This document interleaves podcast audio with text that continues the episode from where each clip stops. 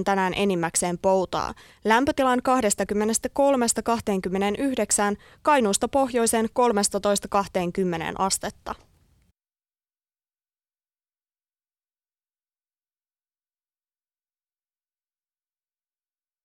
Tämä on Ali Show. Yle puheessa kesäarkki aamuisin kello 9.10.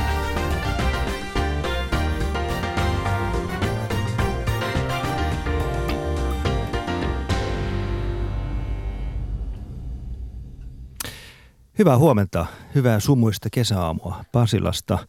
Ainakin kun tänne tulin, niin oli kovasti e, merellistä savua sumua tuossa ilmassa, mutta varmaan se siitä kirkastuu ja sitten ukostuu iltapäiväksi. Mä olen Lauri Kivinen e, ja mulla on ilolla täällä Alin kanssa Yle Puheen studiossa. Mä olen vähän yli 50 suomalainen mies, niin kuin on helpointa itsensä määritellä. Itsensä esitteleminen on vaikeaa. Mä olen kotoisin Pohjanmaalta alun perin, mutta mulla on ollut ilo saada asua hyvin monessa eri paikassa eri puolilla Suomea ja sitten muutamassa maassa tuolla Keski-Euroopassakin kymmenisen vuotta, niin että, että ää, olen katsonut maailmaa eri suunnista ja ää, ehkä se näkyy mun ää, eh, mielihaluissanikin ja taipumuksissa, niin mä olen kiinnostunut kaikesta. Mä olen kiinnostunut kaikesta aina talousmaantieteestä tilkkutäkkeihin ja sähkökitaroista ja suunnistuksesta stand-up-komiikkaan. Ja, ja tuota, tietysti ilahduttavaa on se, että tässä työssä Yleisradion toimitusjohtajana, jota työtä nyt viidettä vuotta teen, niin, niin tästä taipumuksesta ei ainakaan ole haittaa, kun tässä on oikeastaan aika hyvä, että on kaikista maailman asioista kiinnostunut. Kuuntelet Ylepuheen Ali Showta. Osallistu keskusteluun yle.fi kautta puhe. Jos mä olisin ollut Ylen, Yleisradion toimitusjohtaja, niin mä aloittaisin kaikki lauseet sillä, että hei, Yleisradion toimitusjohtaja Ali Ahankiri. Ja sit vasta menisi kaikkeen muuhun. Sä no mikä, kuka estää, niin kuin... etkö, et, etkö sä voisi joskus olla Yleisradion toimitusjohtaja? Ei, ei, ei varmasti kukaan estä. Musta vähän se tuntuu, että siinä vaiheessa, kun minä olen siinä iässä, että minusta olisi Yleisradiolle mitään hyötyä, niin Yleisradio on muuttunut jo semmoiseksi pois. Niin, musta vähän se tuntuu, että se, se on enemmän sitä merisäätä ja, ja kulttuuri. Älä väheksy merisäätä, se niin. on siis meidän helmiä Yleisradion Se on, se on. Mutta mut, tota, äh, tämähän on äh, tällaiseen instituutioon ja organisaatioon ja yritykseen ja mihin tahansa asiaan, jolla vaikkapa valtioon, niin kyllähän siihen johtamiseen ja johtajuuteen liittyy aina se se, että se on kiinni ajassa. Sen pitää olla ajassa, ajassa aikaan sopivaa tai johtajan ja johtotiimin pitää olla, olla sellainen, jonka se yhtiö tai yhtiö, yhteisö tai yritys kunakin aikana tarvitsee. Ja se tarve saattaa muuttua ajan yli, että joskus tarvitaan yhdenlaisia johtajia, vetäjiä, joskus taas toisenlaisia. Että, ja tietysti se, niiden ihmisten, jotka valitsee vetäjiä, niin, niin täytyy tätä pohtia, kun he miettivät, että kuka tähän tilanteeseen, tähän paikkaan nyt sopii vetäjäksi pitää paikkaansa, mutta mä ehkä haastan sinua siinä mielessä, että sinun paikkasihan on loppujen lopuksi poliittinen. Sehän on poliittinen, äh, poliittinen virka. Vaikka itse et ole poliitikko, mm. niin se paikka on pedattu poliittisin keinoin. Enkä tarkoita sitä, että sinulla on ollut tekemistä sen kanssa, mutta, mutta sehän ei, ei ole mennyt samalla tavalla kuin esimerkiksi jossain tällaisessa yksityisessä yrityksessä. No mä, mä käyttäisin sanaa yhteiskunnallinen. Että meillä on, mm. meillä on niin valtion yhtiö, jota jota halutaan ohjata tietysti omistajan valtion toimesta ja halutaan varmistaa, että se täyttää sen tehtävän, joka on sille annettu, niin tietysti se on siinä, siinä mielessä myös poliittinen, että poliitikot päättää esimerkiksi, että kuinka tällaista yhtiötä rahoitetaan, kuinka paljon sille ohjataan varoja niin, että se voi sen tehtävänsä hoitaa. Mm. Poliitikot miettii sitä yhteiskunnallisessa keskustelussa, että minkälaisia tehtäviä sille annetaan ja niin edespäin. Mutta, mutta kyllä se on hyvä ja näin sen itse näin, että, että meillä yleisradio, niin kuin monet muutkin yhteisöt, jotka vaikka ne on valtion instituutioita, että niistä se suora puoluepolitiikka on jäänyt taka-alalle niin, että ei mandatoida tiettyjä tehtäviä tiettyjen poliittisten tahojen hallitsemiksi, vaan että, että pyritään löytämään aina niitä sopivimpia henkilöitä sopiviin hetkiin ja sopiviin tilanteisiin vetämään niitä, niitä ää, ää, onnesti valtion yhtiöitä tai laitoksia tai, tai muita. Mm. Sä hyppäsit, äh, no siis viidettä vuotta Yleisradion toimitusjohtajana. Que pasa el tiempo. Niin. Ainoa mitä mä osaan espanjaksi. Que pasa? Et sä voi Lauri tulla tänne heittää que pasa. Mikä tää on Vatos Lokos? blood in, blood out. Mutta sä hyppäsit äh, suoraan kivenkovasta tästä bisnesmaailmasta. Äh, sä olit toiminut Nokia viestintäjohtajan toimesta ja sitten myöskin Nokia Siemens Networksilla äh, yhteiskuntasuhdejohtajana. Eli siis hyvin, hyvin vahva bisnesmaailma karu myyntiä, ja karulla mä tarkoitan todella, todella karua myyntiä, ää, isoja, isoja projekteja, miljoona sopimuksia, sä hyppäät siitä Yleisradion puikkoihin. Mikä on ollut suurin yllätys, jos vertaa niin kuin näitä kahta maailmaa, koska mä en itse koe, että ne, totta kai ne kulkee käsi kädessä, mutta me puhutaan kahdesta täysin erilaisesta maailmasta. Toki jännä, jännä asia, koska muutos oli, oli sitten kyllä niin iso, että, että se vertailukin oli vaikeaa. Liike, liiketoiminnassa se päätöksentekoprosessi on erilainen. Tietysti sitä, siinä palvellaan sen yhtiön päämääriä ja mietitään, että aika suoraviivaisesti, nopeastikin ja kuinka asioita voidaan muuttaa. Tällaisessa perinteisessä, melkein 90 vuotta vanhassa yhtiössä, niin kuin Yle, niin meidän täytyy miettiä toisella perspektiivillä. Me ollaan monta monta kertaa sen ikäinen kuin joku Twitter, joka tänään julkisti näitä, näitä viimeksi mm. näitä tappiollisia lukuja, lukuja. Me ollaan olemassa varmasti myöskin sen jälkeen, kun Twitteriä enää ei ole. Se on se, se jänne, jolla tätä työtä täytyy tehdä ja tietysti äm, pidän sitä kyllä arvokkaana, että yhteiskunnassa on mahdollisuus vaihtaa tätä näkökulmaa niin, että, että liikemiehet eivät ole vain liikemiehiä ja, ja, ja sitten ö, valtion palveluksessa tai, tai politiikassa olevat ihmiset eivät ole vain poliitikkoja. Tätä soisi olevan kyllä hieman enemmänkin. Monesti mä oon yllättynyt siitä, kuinka, kuinka vaikeaa poliitikoille on ymmärtää, mistä raha tulee – se on yhtä vaikeaa kuin liikemiehille ymmärtää, että mihin se raha tässä yhteiskunnassa oikein menee. Niin, just näin. Siinä on kaksi. Tämä on, tämä on ehkä se ydin, mistä mä haluaisinkin päästä, päästä niin kuin tässä vaiheessa kysymään sulta, että koska siinä liikemaailmassa on hyvin, hyvin selkeää, mistä se raha tulee. Sä pistät sun niin sanotun myyntipipelinein kuntoon, että miten paljon sulla on myyntiä tulossa tietyllä aikakaudella. Ää, laitat vaan tarjouksia ulos, klousaat niin paljon kuin pystyt ja sitä kautta saat itsellesi mahdollisimman paljon sitä rahavirtaa ja sitten sillä rahavirralla tehdään tiettyjä asioita. Nyt me ollaan Ylellä. Niin. Ja tätähän ei tapahdu Ylellä.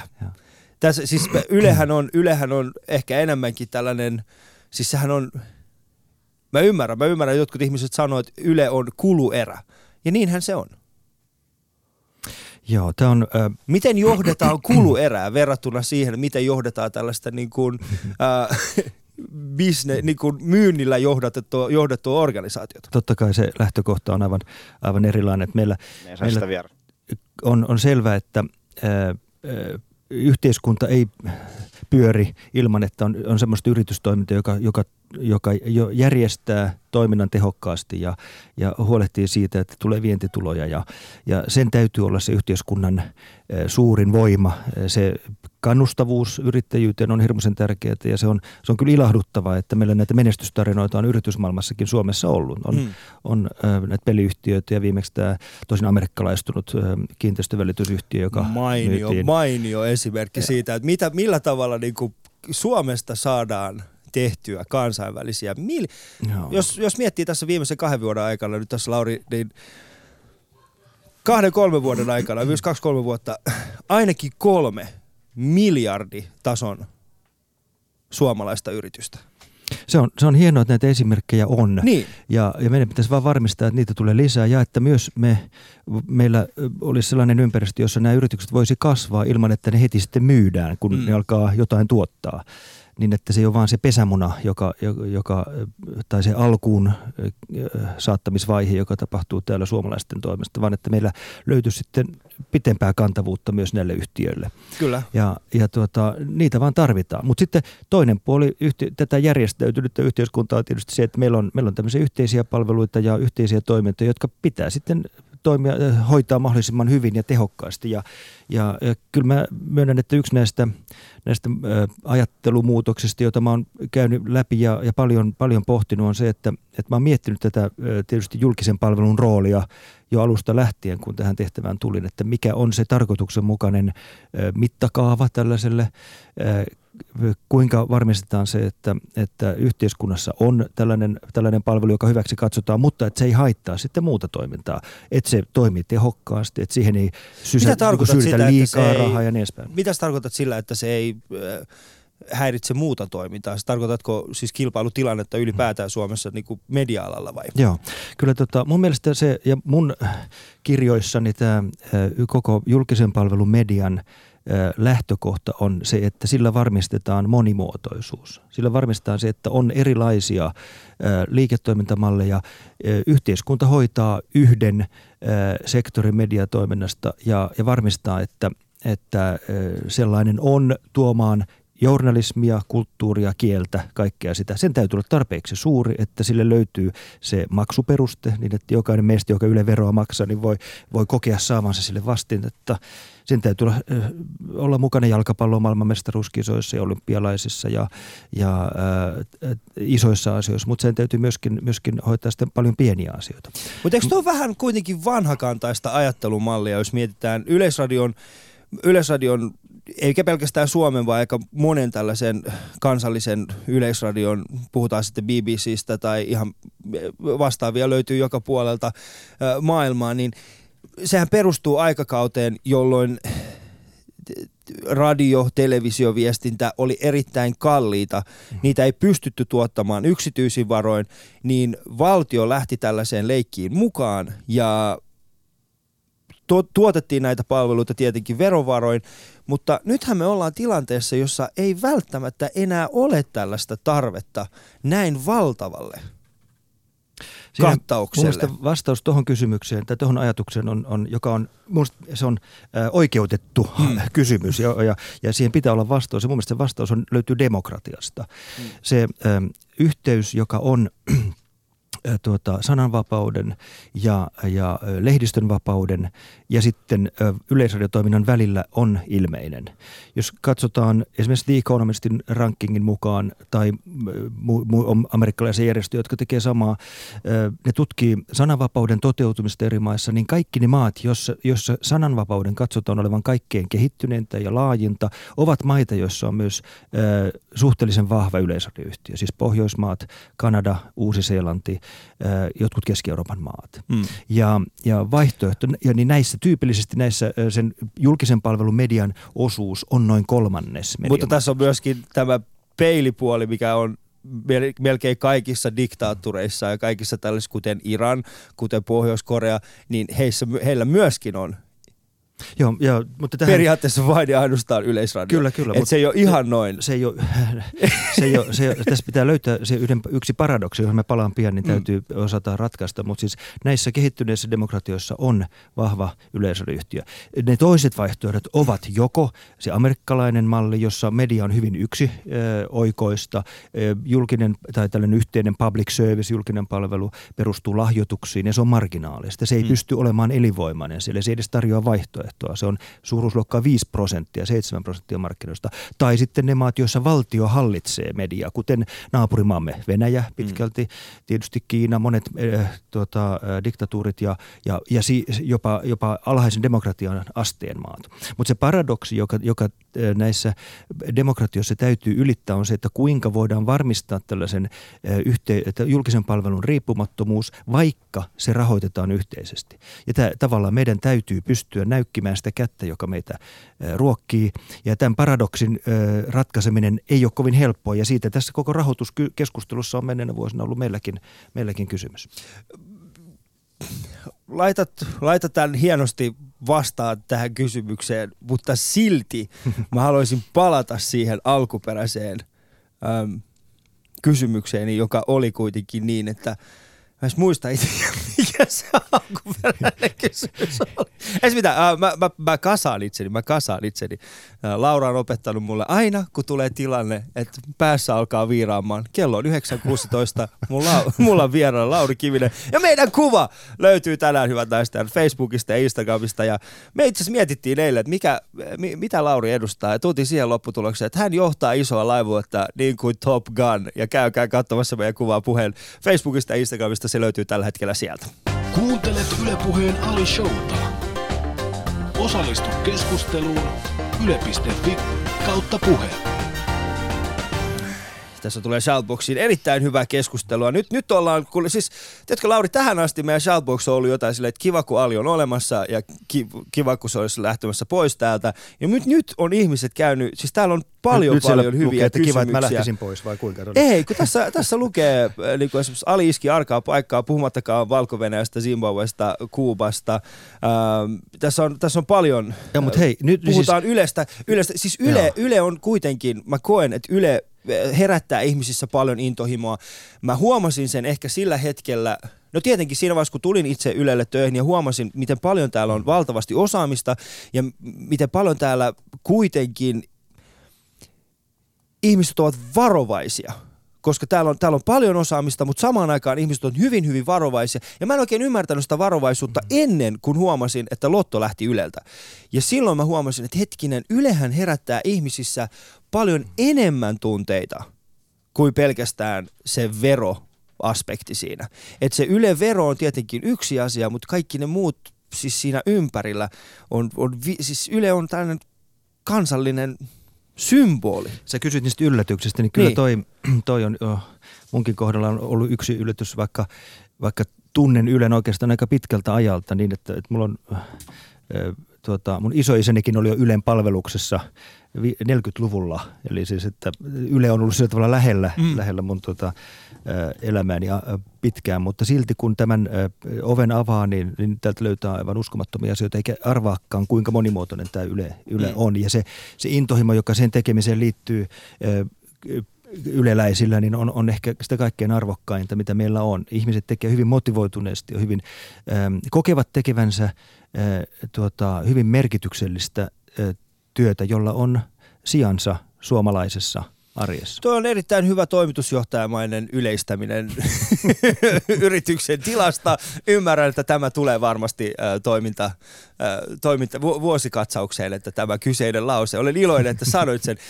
Se on hyvin yleistä, se on, se, sä yleistit hienosti sen. Tietenkin hän, se ei varmasti ole kaikkien kohdalla. Mä tiedän, että talossa on varmasti joku yleläinen, joka tällä hetkellä kuuntelee tätä ohjelmaa ja on vaan täysin flippaamassa. Et hänellä, hän ei voi hyvin, mutta pääosin kyllä ihmiset ovat motivoituneita, tekevät valtavasti hyvää työtä, mutta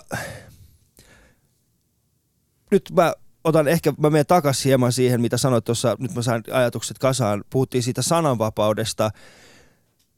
Mä haluaisin kritisoida Yleä sananvapauden tiimoilta, koska A, mä koen, että Yle on vaikka sanoit, että Yle on hyvin monipuolinen, mä koen, että Ylellä kuitenkin on hyvin yksitoikkoista se maailmankuva, mitä tuodaan esille. Osittain johtuen siitä, että Ylellä on valtava, äh, että Ylellä on myöskin yhteiskunnallinen vastuu kulttuurien tuomisesta. Mutta mä koen, että se on jäänyt vähän ehkä liiankin vahvasti esille ja johtanut siihen, että No moni ihminen, jonka kanssa mä juttelen täällä Ylellä, niin kaksi semmoista perusasiaa aina tulee, että ei me voida tollasta asiaa käsitellä. Toi olisi vähän liian semmoinen öö, tunteita herättävä kuulijoissa. Ja toinen on se, että ei me voida verorahoilla tollasta tehdä.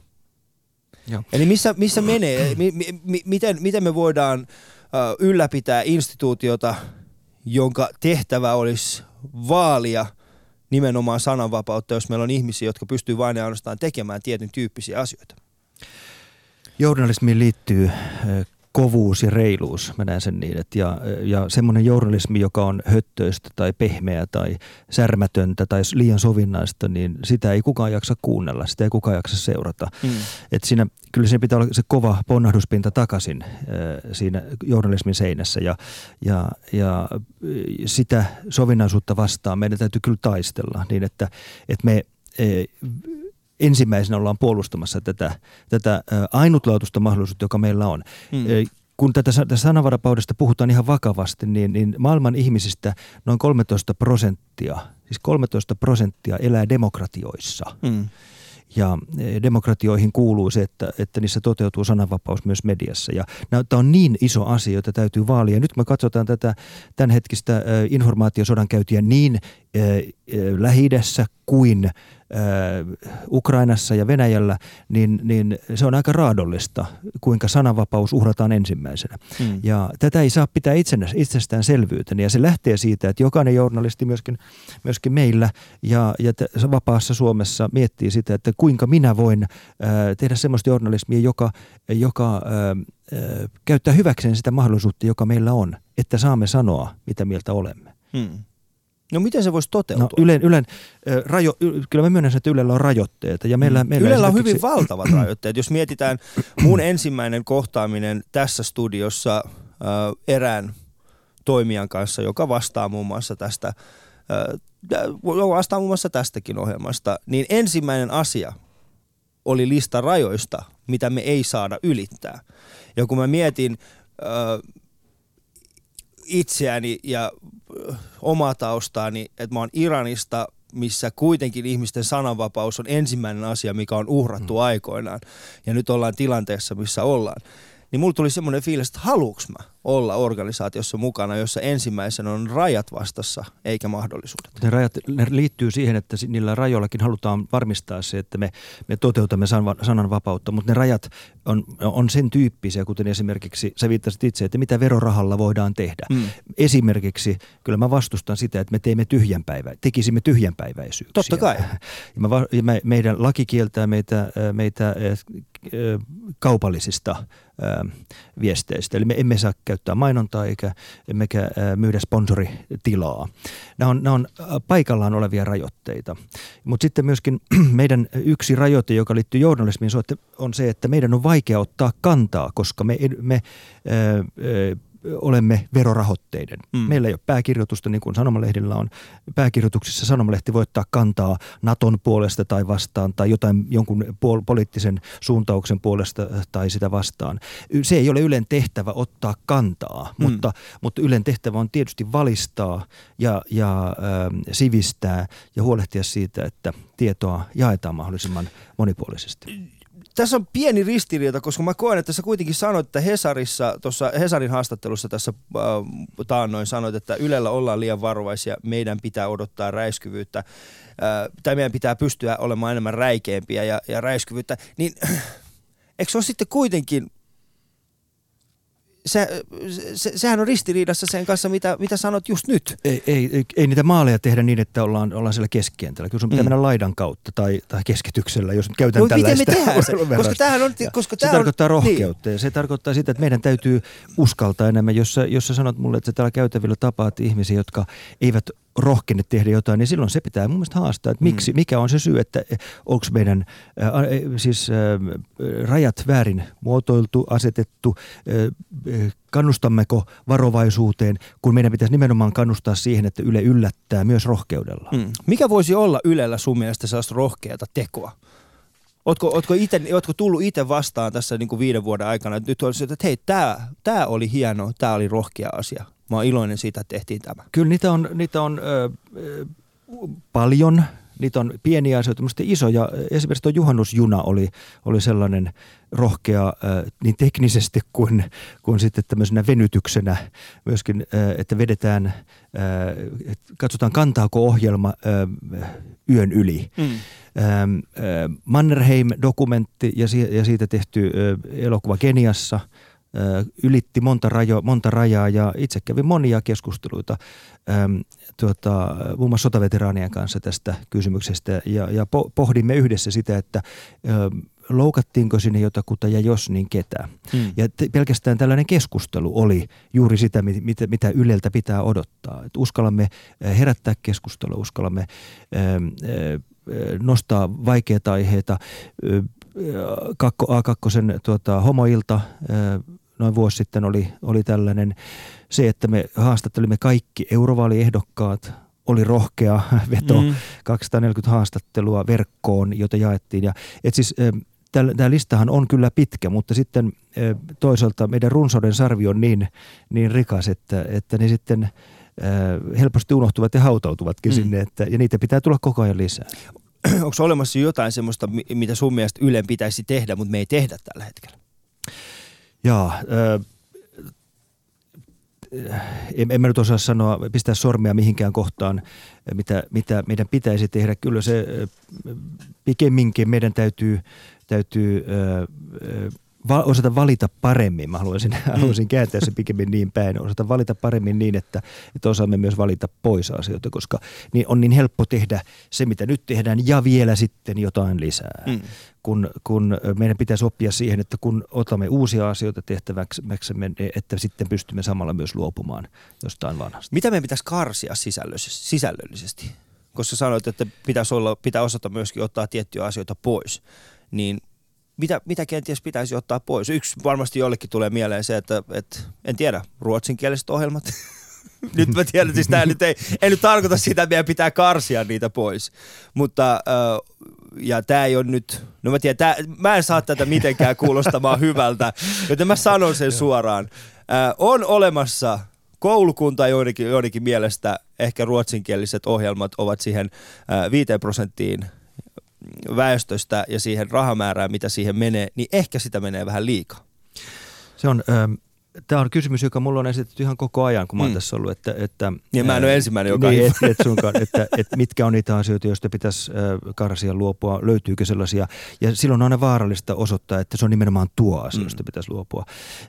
Me tota, pidän sitä tärkeänä, että, että me niin kun pystymme viestimään sen, että mi, miten sen verorahan käytämme ja, ja, ja perustelemaan sitten jokaisen yksittäisen ohjelman, että miksi teemme alishouta, mm. miksi teemme äh, sitä ohjelmaa, joka tuli tätä ennen, miksi teemme sitä ohjelmaa, miksi, miksi tältä hetkellä äh, ykköseltä tulee muistojen Boulevard. Tämä nyt ei ole äh, vinkki mm. vaihtaa ykköselle, mutta, mutta tuota, jokaisen ohjelman takaa pitää löytyä se perustelu, että miksi me käytämme tähän yhteisiä rahoja. Ja mun mielestä tämä on asia, jota meidän yhteiskunnassa täytyy jokaisen yhteisen ja julkisen palvelun kohdalla pystyä miettimään, koska meillä kaikkiin niihin palveluihin ei vastaisuudessa tule olemaan rahaa, mitä yhteiskunta tällä hetkellä tarjoaa. Mm. Ja, ja sen takia se läpinäkyvyys on tärkeää, että me näytämme, mihin sen rahan käytämme ja, ja perustelemme miksi. Ja kaksikielisyys on, se on, se on isompi asia kuin pelkästään se, että, että onko, onko Ylellä ruotsinkielisiä ohjelmia ja missä laajuudessa. Et meillä on perustuslain mukaan, mukaan ja Suomi on kaksikielinen maa ja, ja Yleä velvoitetaan tekemään kahdella kielellä ää, peruspalvelut. Mm. Ja se, se, sinänsä se ei ole kysymys meille, että teemmekö vai emmekö, vaan, vaan pikemminkin, että kuinka sen teemme ja toteutamme tämän tehtävän, joka laissa, laissa meille on annettu. Toimisiko Yle ilman tällaisia velvoitteita, että jos ei olisi laissa määriteltyjä velvoitteita, niin toimisiko Yle samalla tavalla kuin se toimii nyt. Mun mielestä Jos laki puhutaan, on, niin kuin, että silti kuitenkin olisi yhteiskunnallisesti rahoitettu. Se laki on, on mun mielestä hyvin muotoiltu, koska siinä on, on kirjoitettu, Yle laissa on kirjoitettu Ylelle selkeät tehtävät, mutta ei ole menty yksityiskohtiin. Esimerkiksi tämän ruotsin kielen kohdalla laissa on todettu, että täy, meidän täytyy tehtävänä on tarjota palvelut kahdella kansalliskielellä, mutta ei aseteta mitään prosenttilukua sille, että kuinka monta prosenttia radio-ohjelmista tai verkkopanostuksista tai henkilökunnasta tai jostain tulisi olla tällä toisella kielellä. Mm. Se jää meidän arvioitavaksi ja sitten meidän hallintoneuvosto lähinnä sit arvioi vuosittain sitä, että toteutuuko tämä meidän meille annettu tehtävä ja täytämmekö sen niin kuin se laissa on, mm. lain hengessä on, on toivottu. Mutta se ei estä sitten sitä, että me, me voisi sitten, esimerkiksi on paljon urheilua, niin, niin nipistää sitten jostakin muusta ja sitten kun taas on vähemmän urheilua, niin lisätä sitä muuta. Mm. Ja nyt mä haluaisin vielä jälleen kerran vaan varmasti mulla on paljon suomenruotsalaisia kavereita nyt. Andre Wikström tulee varmaan soittaa mulle. Mitä sinä siellä oikein poika siellä? Nyt ei taida tulla mun jahdille enää ikinä, niin mä haluan, Andre soittaa mulle. Niin siis mun, mä tykkään itse. Strömsö on ehkä yksi ehkä yksi parhaita kotimaisia ohjelmia. Ja Boo Klubben, eihän siis, ei, ei iltapäivä voi olla ilman Boo Klubbenia ja pikkukakkosta. Lauri Kivinen on mun vieraana tänä aamuna, eli siis Yle, Yleisradion toimitusjohtaja. Tullaan puhumaan vielä hieman strategiasta, nimittäin mä en tiedä tuleeko tämä sulle yllätyksellä Lauri tämä seuraava juttu vai ei, mutta käydään sitä kohta puolen läpi. Ää, meidän kuva löytyy puheen Instagramista ja Facebookista, sun Top Gun henkilökuva ja katsotaan jos pystytään vähän Mä hiilostan sua Lauri vielä tässä hetken aikaa, koska eilen sanoit mulle, että, että mä saan pakata kamat, jos en tarpeeksi haasta sinua. Kyllä, kyllä, kyllä. Ali Show. Yle.fi kautta puhe. Mä oon itse ollut vahvasti, vahvasti, vahvasti bisnesmaailmassa ennen kuin siirryin tällaiselle taiteelliselle linjalle. Ja yksi asia, mistä mä opin siellä oli se, että mikä on strategian merkitys. Lauri Kivinen, mikä on Yleisradion strategia? Se on ö, määritelty nyt tämän uuden lain, joka on nyt kaksi vuotta pian ollut voimassa, niin, niin sen pohjalta ö, niin kuin nykyaikaan kuuluu kolmeen pointtiin. Mm, kyllä. Eli meidän, meidän tehtävänämme on palvella kaikkia suomalaisia. Se tietysti lähtee, lähtee siitä, että kun kaikki velvoitetaan maksamaan, kaikki, jotka yli 7000 vuodessa tienaavat, niin, niin silloin sen strategian täytyy lähteä siitä, että myöskin palvelemme kaikkia suomalaisia. Toiseksi meidän täytyy lisätä arvoa sille, mitä teemme. Lisätä arvoa yhteiskunnalle ja tätä, tämä on just sitä, että pitää perustella, että mitä sillä verorahalla tehdään. Mm. Ja sitten kolmanneksi meillä täytyy olla paras osaaminen näiden – näiden toteuttamiseksi. Ja yksi meidän iso kysymys, joka tähän, tähän tekemiseen liittyy, se on, on se, ja, ja rikkaus on se, että tämä on uskomattoman monimuotoinen yhtiö. Mä laskin tuossa taanoin, että meillä on tehtävä nimikkeitä melkein 400 eri nimikettä, se 370 jotain nimikettä. Suuri osa on sellaisia, joita on vain yksi. Meillä on siis päänaamioitsija, meillä on koodareita, meillä on oboisti, meillä on valaisia ja, ja sitten tietysti se monimuotoisuus eh, heijastuu, heijastuu sillä tavalla, että jokainen eh, tehtävä on usein hyvin irrallaan toisesta. johtaminen eh, Radion sinfoniorkesterissa on hyvin erilaista kuin johtaminen Porin aluetoimituksessa. Kyllä, se pitää paikkaansa. Mutta mä kysyn sinulta tämän strategian sen takia, että strategia on se, millä me johdetaan – Ylellä on noin 3000 ihmistä. Ja mä tein tällaisen ihan, siis tää on tämä ei millään tavalla päde. Voi olla, että olen kysellyt juurikin vääriltä ihmisiltä. Mä oon viimeisen kahden viikon aikana kysellyt aika monelta ihmiseltä ihan suoraan, että mitkä on, mikä on Ylen strategia. Mikä on Ylen strategia? Sä oot ensimmäinen ihminen, joka on pystynyt vastaamaan siihen minulle. Tuo ei ole kovin lohdullista. Se ei ole kovinkaan lohdullista. Ja nyt kun mietitään, ja mä mietin, äh, ja siis pointtina tässä ei ole, nyt pitää muistaa se, että tämä uusi, ää, nämä kolme, kolme asiaa, mistä mainitsit juuri äsken, näähän on vahvistettu hallintoneuvostossa 11.6.2014, eli puhutaan noin puolitoista kuukautta vanhasta asiasta. Ei todellakaan mikenkään uusi asia, enkä pystykään olettamaan, että tässä vaiheessa kesälomien aikana te olisitte pystyneet viemään tällaista strategiaa 3000 ihmisen organisaatiossa läpi. Nyt tämä ei, ole se, tämä ei ole se pointti. No kyllä nämä on ollut vähän koen, pitempään jo nämä lähtökohdat. Niin, lähtökohdat, mutta... mutta lähtökohdat on ollut huomattavasti pidempään, mutta kun mä mietin, minkälaisia äh, oireita Yleisradiolla on tällä hetkellä, äh, pöytäkeskusteluissa hyvin vahvasti on läsnä, äh, mitä pystytään tekemään verorahoilla, mitä ei pystytä tekemään. Äh, ei välttämättä ihmiset eivät aina ole tyytyväisiä. Organisaatiot muuttuu jatkuvasti. Jotkut jopa väittää, että Yleisradio on seuraava Nokia. Eli, eli siis puhutaan niin kuin tästä valtavasta niin kuin huonovointi, organisaatorista huonovointisuudesta, missä millään ei ole mitään merkitystä, kaikki muuttuu, mihin ei pystytä, mihinkään ei pystytä takertumaan kunnolla, niin missä, missä, missä nämä niin kuin, missä tämä meidän strategia on? missä sitä näkyy? mi, millä tavalla sitä johdetaan? Joo, jos sä tota, kuulet tällaisia keskusteltu, niin se, silloin sinun ei voi sanoa, etteikö oireita jo, tai e, sairautta jossain olisi, mm. jos, jos, jos tällaisia oireita näet. Mä, tota, e, mä puhuin aikaisemmin intohimosta ja se, se mitä, e, mitä me näemme yleläisinä ja ylenvetäjinä ohjelmistossa siinä, siinä tuota, paneutumisessa ja antomuksellisuudessa, jolla ohjelmia tehdään, mietitään, ideoita käsitellään, niin, niin se on valtavan rikasta. Ja siinä se, se kuinka, äh, kuinka sille asetetaan puitteita on oikeastaan sitten se, se, äh, se on sitä johtamista. Mm. Pystytäänkö me vetäjät äh, raivaamaan sille luovuudelle tilaa, asettaa sille ne rajat, että ton yli ei sitten mennä. Ja mä uskon, että aika paljon näitä, näitä äh, hankauksia löytyy siitä, että, että äh, koetaan, että sitä resurssia ei kohdisteta niin kuin – luovuus mm. odottaisi tai luovuuden pohjalta odotettaisiin ja, tai koetaan, että se asia, johon haluttiin panostaa, ei sitten onnistunutkaan, vaan tehtiinkin jotakin muuta. Ja nämä on tietysti semmoisia taloudellisia asioita, joihin törmätään. Mm. Yksi ilmiö tai piirre meillä on myös se, että meiltä löytyy hyvin erilaisia toiminnan jänteitä. On ihmisiä, jotka miettii nyt, että kuinka televisiokuvaa jaetaan erilaisten verkkojen kautta kymmenen vuoden päästä.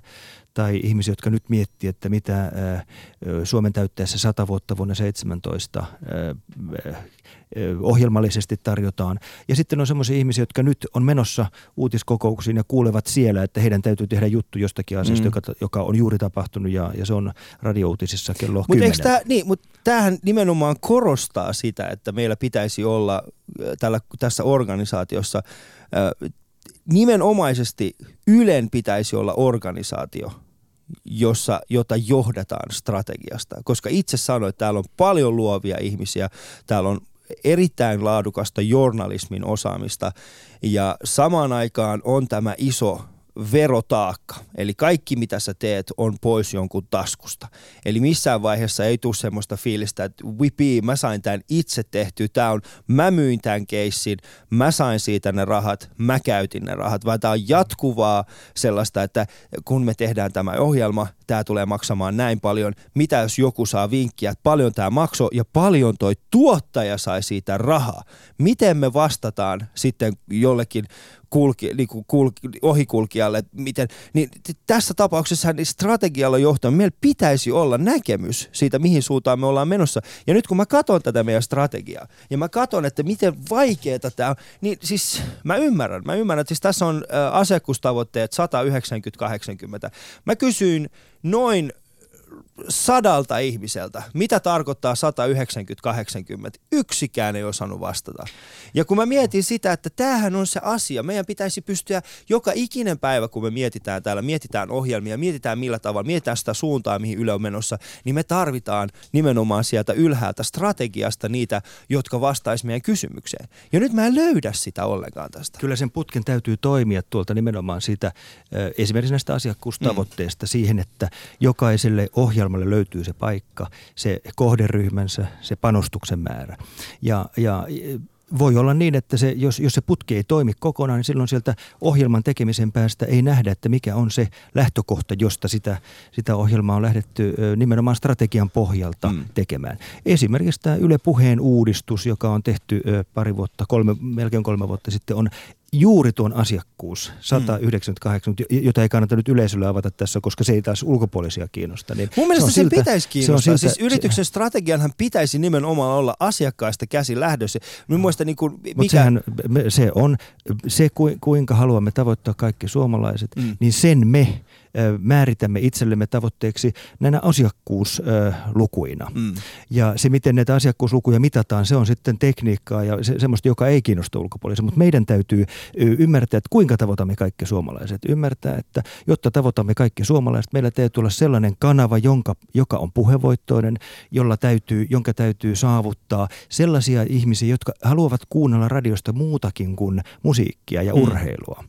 Meidän täytyy miettiä, mihin sijoitamme musiikit, mihin sijoitamme nuorten ohjelmat, mihin sijoitamme muut, miten tavoitamme ne ihmiset, jo, joita emme muuten tavoita, jotta se kaikkien tavoittaminen toteutuisi. Tämän putken täytyy toimia jokaisen ohjelman, jokaisen kanavan, jokaisen panostuksen ja investoinnin kohdalla. Ja, ja meidän tehtävä tietysti johtona on, on varmistaa, että, että se on se käytännön päätökset pohjautuvat näille, mm. näille ennalla tai aiemmin esille tulleille strategisille lähtökohdille. Mm. Siis tästä varmasti huomaa se, että mulla on hyvin paljon olettamuksia siitä, että Yleä pystyttäisiin johtamaan kuin esimerkiksi äh, tällaista siis ihan perinteistä kansainvälistä yritystä tai isoa yritystä, jossa on 3000 ihmistä. Mutta pystyykö oikeasti Yleä johtamaan samalla tavalla kuin esimerkiksi tällaista 3000 äh, ihmisen yritystä? Kyllä, monessa mielessä ja sitten taas toisaalta me pitää ymmärtää, että, että tietyt tavoitteen asetukset ja tietyt arvot, joiden pohjalta toimitaan, se tietty tulos, joka, joka työstä syntyy, sitä mitataan eri tavalla kuin jossakin myyntityössä tai jossakin tuotannollisessa mm. tehdas, tehdastyössä.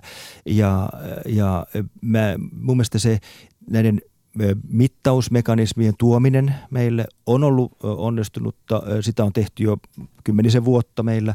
On mietitty, on asetettu henkilökohtaisia tavoitteita, on, on, on määritelty tiimitavoitteita.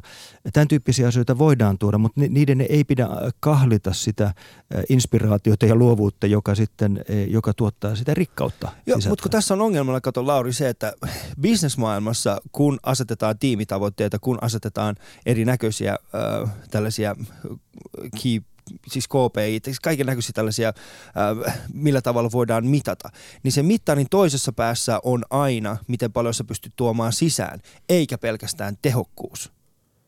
Se, se koska sitten kun, me pistetään, sit kun me pistetään tällaisille niin kuin esimerkiksi laatujournalismia tekiville ihmisille, äh, heidän tiimilleen tehokkuus yhtenä äh, tällaisen niin kuin tavoitteeksi tai mittariksi, niin silloin eikö se itsessään jo pahenna sitä tilannetta? Eikö se itsessään jo luo semmoista, että hei, tästä ei oikeasti enää voi tulla mitään. Sen takia mä kysyn, että pystyykö tätä yritystä, pystyykö tätä hienoa yhteiskunnallista mediaa johtamaan niin kuin yritystä? Voidaanko me todellisuudessa asettaa tiimeille mittareita? Kyllä mä intän vielä vastaan, että pystyy. Ja, ja nimenomaan, jos mä palaan noihin sun heittämiin 198 tavoitteisiin, niin se, se, se 80 siinä tarkoittaa sitä, että me haluamme tavoittaa 80 prosenttia suomalaisista päivätasolla, eli joka mm. päivä. Ja jotta tällaisiin lukuisiin, lukuihin päästään, niin silloin meidän täytyy ymmärtää, että kuinka me jaamme koko yleisön segmentteihin, jos nyt käytetään tätä kaupallista jargonia vähän tässä, ja kuinka, kuinka jaamme sen kohderyhmiin, ymmärrämme kuinka nämä kohderyhmät käyttää mediaa, miten se muuttuu se median käyttö, mitä he odottavat, kuinka, mikä on se osa tietyistä kohderyhmistä, joka ei löydä meidän sisältöjä, ja näin, näin meidän on tehtävä, jotta se kokonaisluku lähenisi tätä 80. Tällä hetkellä se on noin 74 prosenttia. Mm. Ja, ja tämän tyyppi, tässä ei puhuta tehokkuudesta, vaan tässä puhutaan siitä, että varmistetaan, että me palvelemme kaikkia suomalaisia, koska kaikki suomalaiset Ylen palveluista maksaa. Kaikki suomalaiset Ylen palveluista maksaa kyllä ja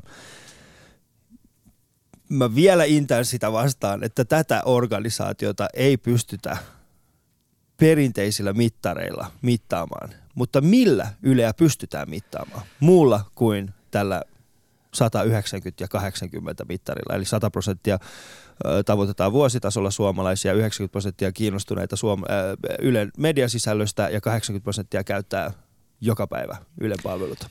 Siihen liittyy tämä, tämä on, tämä on ensimmäiseen strategiseen tavoitteeseen liittyvä mittari ja, ja, ja siihen, että, että tavoitammeko kaikki. Toinen on sitten yhteiskunnallinen arvo, kuinka lisäämme arvoa ja siihen meillä on omat mittarit, kuinka tutkimme ja selvitämme sitä, että miten Yle kaikilla toiminnollaan tekee arvokasta työtä, kuinka voidaan katsoa, että kaikki Ylen panostukset tuottavat yhteiskunnalle arvoa. Ja tähän löytyy taas sitten muita mittareita, jotka perustuu kyselyihin ja, ja tiettyihin äm, ää, tuota, ei määrällisiin, vaan laadullisiin mm. mittareihin. Tällä tavalla meidän täytyy viedä tätä lähemmäksi sitä äh, nykyaikaista normaalia äh, mittaamista ja, ja toiminnan tuloksellisuuden arviointia ilman, että tukahdutamme äh, sitä, äh, sitä äh, vapautta ja luovuutta ja, ja, ja journalismia, josta aikaisemmin puhuttiin. Mm. Ja tämä on tietysti kyllä tähän äh, spakaatia liittyy tähän, tähän tuota, Siihen liittyy. Tähän mä, asiaan. mä yritän tällä hetkellä. Mutta en pidä sitä ollenkaan mahdottomana ja mun mielestä olisi väärin, ettei me siitä yrittäisi. Mm. Ähm, Ylen rahoitus on iso, iso, iso suomalainen keskustelun aihe ja aina kun siihen liittyy, siis tehtiin uusi uudistus, Mä kysyisin sulta Lauri tällaisen jutun, kun Ylen rahoitusta uudistettiin – miksei me uudistettu myöskin tapaa toimia tässä yrityksessä? No kyllä se uudi- uudistui. Meillähän muuttui koko organisaatio, siis rakenne sitä, että, ja keskeisesti se muuttui niin, että, että me eh, yhtenä ensimmäisistä mediayhtiöistä, eh, voi sanoa ainakin yleisradioyhtiöiden joukossa, mutta, mutta kyllä uskoisin, että laajemminkin, eh, muodostimme yhden julkaisuorganisaation, joka, joka on meillä vastuussa kaikista kanavista, kaikista siitä, niistä päätöksistä, miten ohjelmia julkaisemme. Aikaisemmin kanavat olivat itsenäisiä, toisistaan riippumattomiakin ja jopa kilpailivat samoista tekijöistä, samoista ohjelmista, samoista ideoista. Ja, ja se, että me siis se lähtökohtainen ajattelumuutos oli tässä se, että emme ole vain, vain radio- ja televisiotoimintaa harrastava yhtiö niin, että ihmiset maksaisivat radio- tai televisioluvan, vaan ihmiset maksavat sisällöstä. Ja meidän tehtävä on sitten miettiä, että millä keinoin tämä sisältö heille parhaiten tuodaan. Hmm. Kesällä muun muassa radio on siihen erinomainen. Kyllä, kesällä radio siihen. Ja Yle Areena. Yle Areena on, voisin itse asiassa ei ole, en ole ensimmäinen, tai on kuullut aika monelta tämän saman jutun, että Yle Areena on varmasti monille semmoinen, että sen olemassaolo jo oikeuttaa monille ihmisille sen yleveron. Mä oon itse yksi se oli, niistä. Se oli hirmuisen tärkeää, että, että, ja, anteeksi, että Yle Vero irtautui television laitteen omistuksesta ja mm. se, meillä, meillä oli tilanne, jossa neljännes suomalaisesta käytti muun muassa areenaa tai, tai muita internetpalveluita, mutta ei maksanut niitä, koska se maksaminen edellytti sitten television omistusta. Ja mm. nyt Ruotsissa esimerkiksi korkein hallinto-oikeus on tehnyt kuukausi sitten päätöksen, jossa, jossa tuota, tietokonetta ei pidetä televisiovastaanottimena. Mun mielestä tämä päätös on 70-luvulta tai 80-luvulta, se on aivan täysin järjetön päätös, mutta siellä on oikeus näin päättänyt. Tarkoittaa sitä, että, että televisiolupaa ei Ruotsissa tarvitse maksaa, kun, kun ellei omista sitä, sitä televisiolaitetta. Ja nyt sitten mm. seuraavaksi niiden täytyy Ruotsissa miettiä, että onko äly-TV-televisio vai onko se tietokone. Hmm. Että tämä, tämä liudentuu näiden laitteiden ero, jakelutapojen ero liudentuu. Se, että meillä on nyt yli vuoden ollut kaikki kanavat suorina netissä, niin on muun muassa vähentänyt hyvin paljon tuota, huolta, ihmisten huolta siitä, että, että näkyykö heillä mökillä telkkari koska, koska he pystyvät hätätilassa, kuten esimerkiksi MM-kisat ovat hätätila, mm. niin, niin näkemään sitten ottelun myöskin mökkilaiturilta, kun, jos heillä on laajakaista siellä. Kyllä voi sanoa, että nämä Ylen, Ylen suorat nettiasiat, ne, ainakin meidän pihapiirissä, meillä on siis hyvin paljon pieniä lapsia meidän pihapiirissä, ja se oli koko MM-kisojen ehkä kruuna ja oli se, että kun äijät vetäydyttiin siihen meidän grillipaikalle ja joko katsottiin pienestä iPadista tai sitten iPhoneista, katsottiin Ylen suorana se, että sieltä se tulee. Kyllä se, se muuttaa, niin, niin, se muuttaa aika katsomista aika paljon. Ja, kyllä. Ja, mutta tämä, tämä sä sanoit tästä, että rahoitus on, on suuri, suuri, suuri. Kyllä, rahoitus on, on mitoitettu siihen, mitä Yleltä odotetaan, mitä tehtäviä meillä on, mutta, mm. mutta usein sitä ei kannattaisi katsoa yhtenä palikkana, koska, koska Ylellä on monia, monia tehtäviä, jotka liittyy aina viranomaistiedotteista mm. lasten ohjelmiin ja hengellisistä ohjelmista – kansallisten tapahtumien välittämiseen ja, ja sen niputtaminen yhdeksi on, on ymmärrettävää, mutta hieman epäreilua. Tässä tulee Shoutboxissa, että Ali ei uskalla kysyä sitä kysymystä, joka on kuitenkin kaikkien huulilla. Ja siellä on tulossa aika paljon myöskin Shoutboxia sitä, että mikä tämä kysymys voisi olla. Minä kysyn sen. Äh, businessmaailman ja Ylen eron tuorempana esimerkkinä on kuitenkin se, että äh, Ylen veron myötä otettiin käyttöön myös tulospalkkiot. Ja erityisesti nyt johtajien, johtajien nämä tulospalkkiot on herättänyt keskustelua. Ähm, tarviko Ylellä maksaa johtajille tulospalkkiota? Kyllä se to, niin palkitsemiseen liittyy se, että siinä on, äh, siinä on äh, tuloksista palkitaan ja su, mm. suorituksista palkitaan. Mutta jos emme pystytä ja. mittaamaan, jos emme pystytä todellisuudessa mittaamaan Ylen, ja jos meillä ei ole siis Yleä todella hyvin Ylelle suunnattuja mittareita. Miten me pystytään maksamaan no, Tämä mittaus, on, mittaus käytiin jo läpi, että mm. meillä nämä 198 mittarit on muun muassa tulospalkkioissa. Ja mutta, me myöskin käytiin ja, läpi se myöskin, että me ei olla samaa mieltä siitä, että onko ne toimivia tässä kontekstissa. Joo, mutta siis mit, mittaus, siis silloin kun puhutaan tämmöisen pehmeän, äh, pehmeiden tavoitteiden mittaamisesta, totta kai se on vaikeaa. Se on mm. toisenlaista, kun lasket, että montaksi myit tai montaksi teit. Ja, ja silloin niiden mitta, mitta, mittausten, se, se täytyy myöntää, että liikutaan alueella, jossa mittaaminen on vaikeampaa kuin jollakin jonkun lämpötilan mittaaminen. Mm. Mutta äh, ensinnäkin niin äh, mun mielestä se on terveellistä, että äh, Ylellä on otettu käyttöön koko henkilökuntaa äh, koskettava palkitsemisjärjestelmä ja, ja Ylen kuluistahan noin puolet kaikista kuluista on henkilö, henkilöstökuluja.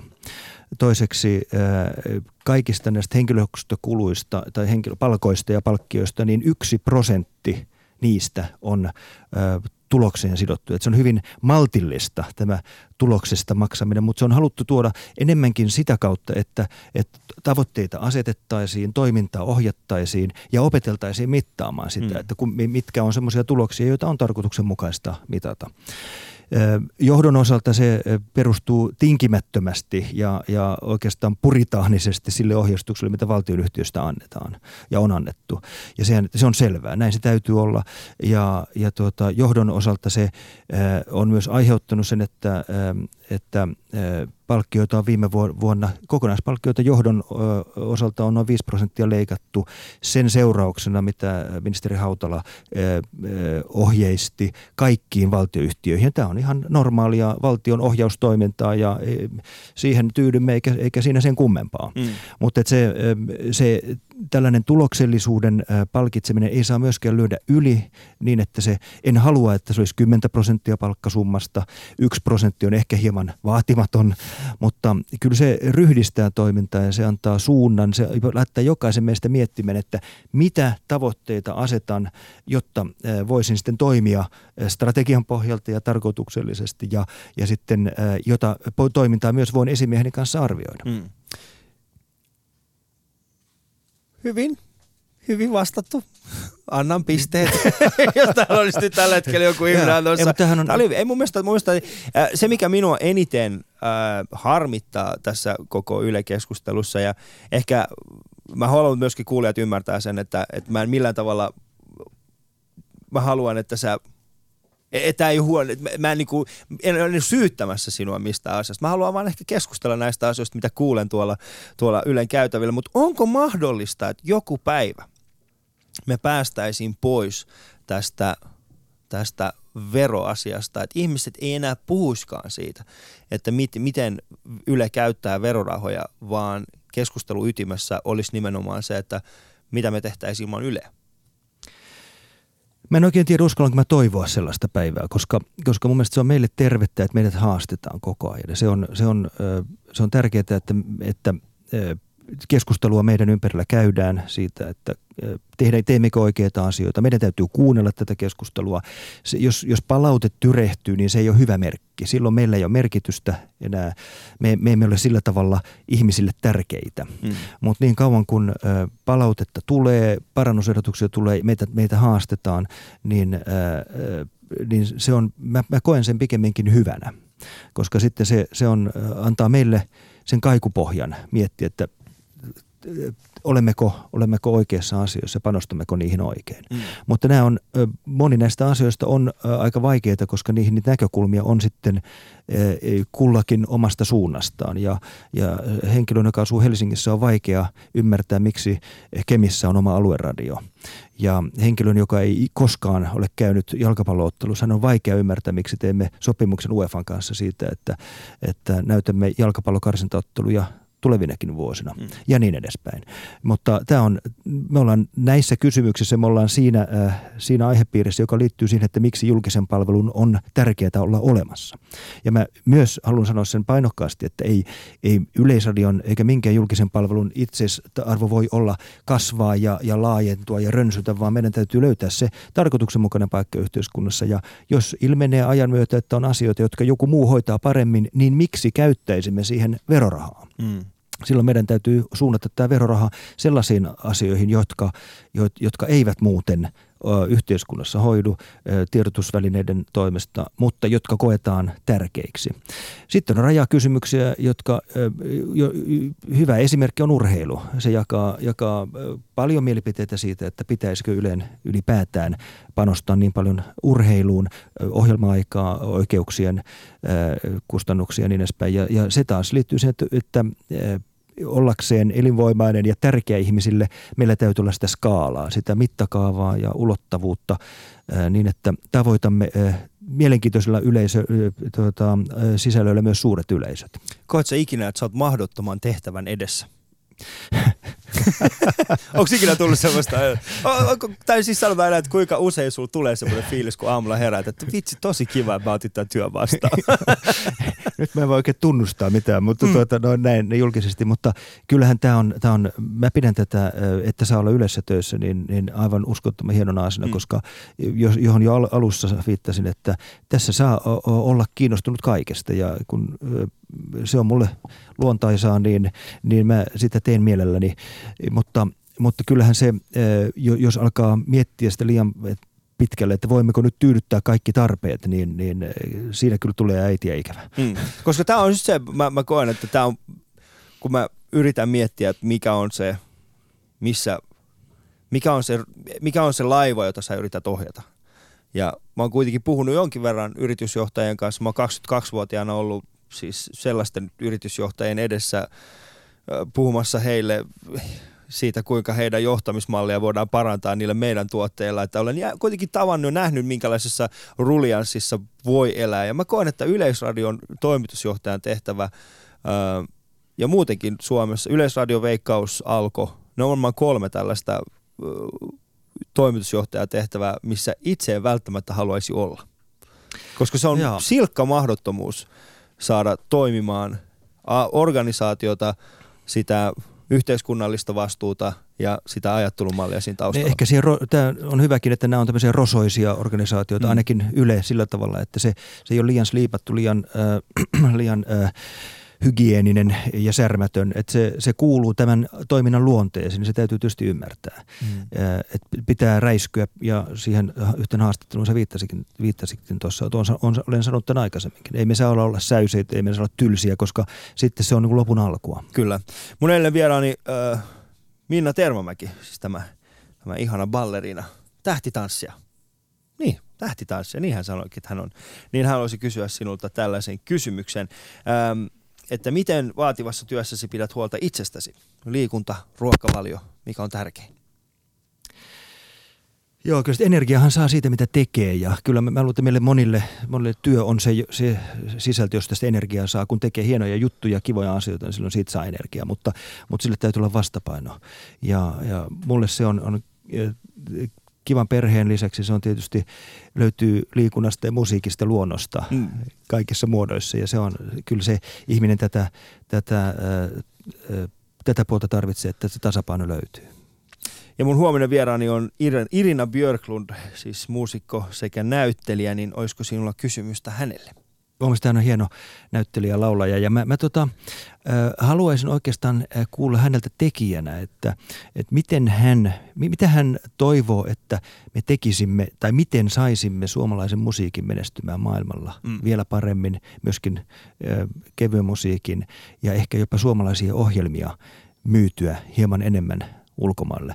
Se on nimittäin vasta aivan aivan lapsen kengissään se Se on hyvin se lapsen ala. kengissä. Mä uskon, että siinä vaiheessa, kun tuo asia saadaan kuntoon ja saadaan oikeasti Ylelle menestysformaatteja, niin se voisi olla yksi tapa myöskin rahoittaa Ylen toimintaa pitää paikkansa ja kyllä näitä yritelmiä ja yrityksiä on ollut ja, ja joitain kivoja ää, ää, esimerkkejäkin. Ensi vuodella esimerkiksi meillä on valmistella aivan upea ää, Sibeliuksen sinfonioiden läpikäynti ja siihen liittyvät dokumentit. Japanilaiset ovat kiinnostuneita, kiinalaiset ovat kiinnostuneita, saksalaiset ovat kiinnostuneita tai lastenohjelmat, joita teemme, ää, nyt pääsiäisenä esitettiin ihan kansainväliseen levitykseen tarkoitettu lastenohjelma. Tämmöisiä me teemme, jotta, jotta myöskin tämä ura aukeisi. Mutta mä haluaisin kuulla, mitä Irina sanoo Kuunnellaan. Se on, kuulkaas, tämä oli, oli tässä. Kiitoksia Lauri Kivi.